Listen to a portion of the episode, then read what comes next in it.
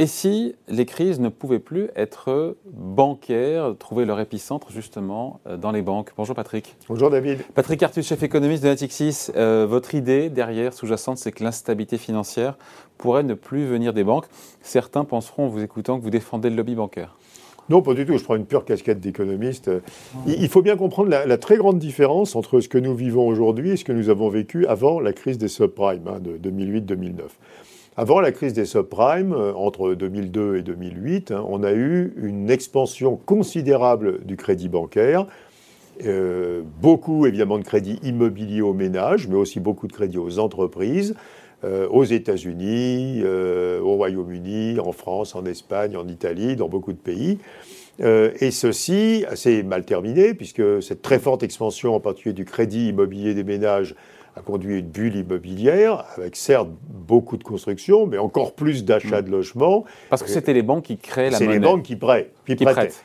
Mais les banques, elles prêtent aujourd'hui toujours. Hein. Alors, ce qui est le modèle traditionnel. Hein, le modèle traditionnel dans nos économies contemporaines, c'est que c'est le crédit bancaire qui fabrique l'essentiel de la création monétaire. Mais c'est plus le cas aujourd'hui Alors, oui, alors je, reviens sur le modèle traditionnel. La contrepartie de la monnaie dans le modèle habituel, hein, c'est les billets qui sont dans le bilan de la Banque centrale. enfin, les billets, c'est assez petit et ça bouge pas beaucoup. Et puis, c'est euh, les dépôts bancaires qui sont mm. la contrepartie du crédit que font les banques. Un crédit, bah, quand, quand votre banque vous fait un crédit, elle augmente votre compte de dépôt, quoi. Donc mm. elle crée de la monnaie. Donc on est dans un modèle où la création monétaire a été faite essentiellement par les banques.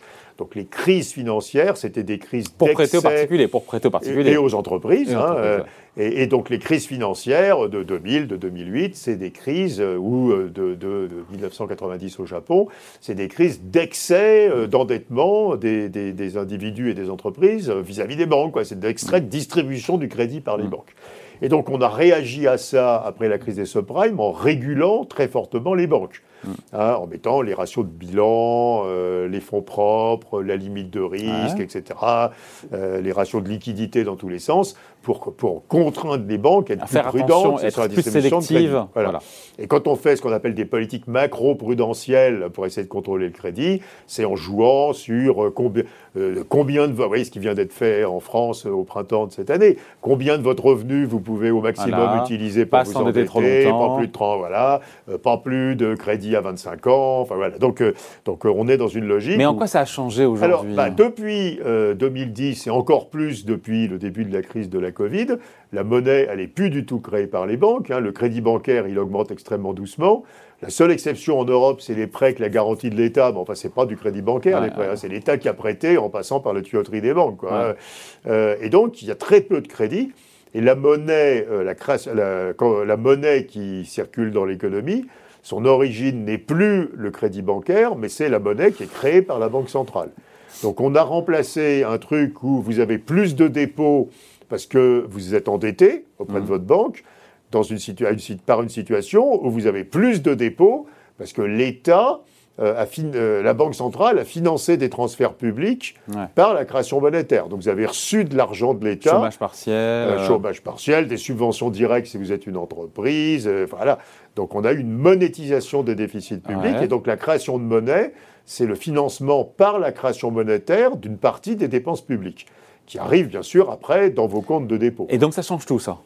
Ah bah, ça change. Donc on peut, plus avoir de crise bancaire. Bah, alors, Parce qu'on se dit comme que les taux bas, ça pousse aussi euh, les banques à prêter un peu. Oui, mais y a, euh, eh, regardez les chiffres du crédit. Depuis, depuis le post-Covid, le crédit augmente extrêmement peu. Il augmente moins vite que le PIB hein, dans tous les pays de l'OCDE. Et à nouveau, les, les prêts avec les garanties de l'État, c'est un animal très particulier. En réalité, ils sont sur le bilan de l'État, ils sont pas sur le bilan des, banques. Hein. Donc le crédit en dehors de ces prêts à garantie de l'État a augmenté depuis 2010, a augmenté moins vite que le PIB. Alors, mm. alors bon, et, et la monnaie a explosé. Donc ce qui fait exploser la monnaie, c'est directement la création monétaire par les banques centrales, et ce n'est plus la distribution de crédit. Donc on est retombé dans un monde que certains, et en particulier il y a eu une votation, comme on dit en Suisse là-dessus, appellent le 100% monnaie, c'est-à-dire où seule la Banque centrale a le droit de créer de la monnaie, quoi, et mm. plus les banques. Alors qu'est-ce que ça change? Bah, Ça change d'abord qu'une crise, vous le disiez au début David, une crise bancaire devient très improbable. Mm. Et une crise bancaire, c'est quand les banques ont trop prêté, que les emprunteurs font faillite. À nouveau, euh, le secteur privé euh, s'est désendetté globalement dans l'OCDE depuis 2010 assez mm. fortement. Quoi, hein. Donc, euh, deuxièmement, si on veut éviter l'instabilité financière, c'est-à-dire le risque de crise, de, bulles et d'explosion des bulles, etc., ça ne sert à rien de le faire par la régulation des banques. Donc, euh, euh, changer les ratios de bilan des banques, leur demander plus de fonds propres et limiter la ça sert à rien puisque c'est pas de là. Si les prix de l'immobilier augmentent aujourd'hui partout dans le monde, c'est pas parce que les mm. banques prêtent trop, c'est parce que la banque centrale crée de la monnaie et qu'on prend cette monnaie pour acheter. Donc c'est la BCE qui est la source voilà, donc potentielle de sont les banques financière. centrales qui fabriquent l'instabilité financière. Donc la seule façon de résorber l'instabilité financière, c'est de réduire euh, les politiques monétaires expansionnistes des banques centrales. Euh, sauf hein. que ça, n'est pas sans effet. Hein. Voilà. et, la troisième conséquence, c'est que la monnaie, c'est comme c'est un passif de l'État. Il faut quand même comprendre ça. Un passif de bah, l'État. la, monnaie, c'est une dette de l'État vis-à-vis des, agents économiques, vis-à-vis des personnes et des entreprises. C'est une dette de l'État. Euh, et donc, quand vous regardez le bilan de l'État, et dans l'État, il y a la Banque centrale. Hein, la Banque centrale, elle appartient à l'État. Bah, avant, on avait un bilan de l'État où il y avait des obligations, c'était les, les, dettes publiques. En France, c'était les OAT. Maintenant, on a un bilan de l'État où il y a beaucoup moins d'obligations et beaucoup plus de monnaie, quoi, puisqu'on mm. a financé par la monnaie une partie des déficits publics. Et donc, en réalité, le passif de l'État, c'est-à-dire l'endettement de l'État, est devenu un passif à très court terme. Euh, quand euh, techniquement, la monnaie, c'est des comptes de réserve de banque, donc c'est des, des, actifs financiers à un jour, quinze jours, un mois, etc. Donc en réalité, ce que nous avons vu depuis 2010, c'est euh, un, raccourcissement incroyable de, la maturité de la dette de l'État, où il y a une partie de plus en plus. Et c'est une bonne chose ou pas? Mais c'est une très mauvaise idée. C'est une très mauvaise idée. On pense d'habitude que l'État doit avoir de l'endettement à, très, long, terme, ah bah pour, éviter les crises de la dette. Là, l'État a un très gros endettement à très court terme, quoi, je veux dire. Alors, c'était un des débats, d'ailleurs, l'année dernière à Jackson Hole, hein, où, où, il y a eu plusieurs présentations d'économistes qui disaient, mais attention, euh, vous nous dites que euh, vous émettez des obligations qui sont passées de 7,1 à 7,4 années de durée moyenne et que c'est vertueux, mais rien du tout. Vous avez émis une montagne de monnaie à, un jour ou à un mois. Donc vous avez en réalité une dette publique qui est d'une maturité qui est devenue très très courte. Et ça, c'est aussi de l'instabilité financière. C'est l'Italie des années 70 où il fallait rouler les bons du Trésor tous les mois, quoi, avec le risque que personne n'en veuille. Et les banques centrales en ont conscience On finit là-dessus? Bah, Un peu, pas tant que ça un peu, pas tant que ça. Euh, c'est pas, pas l'urgence du moment. C'est pas très bien compris. D'ailleurs, le fait, le fait que la monnaie, alors techniquement, cette monnaie, elle prend une forme très bizarre, qui sont les réserves des banques à la banque centrale. Mais ça, c'est trop mm. compliqué, donc je saute. Mais le fait que la monnaie soit une dette à court terme de l'État euh, est pas très bien compris. Et donc, il faut comprendre. Voilà.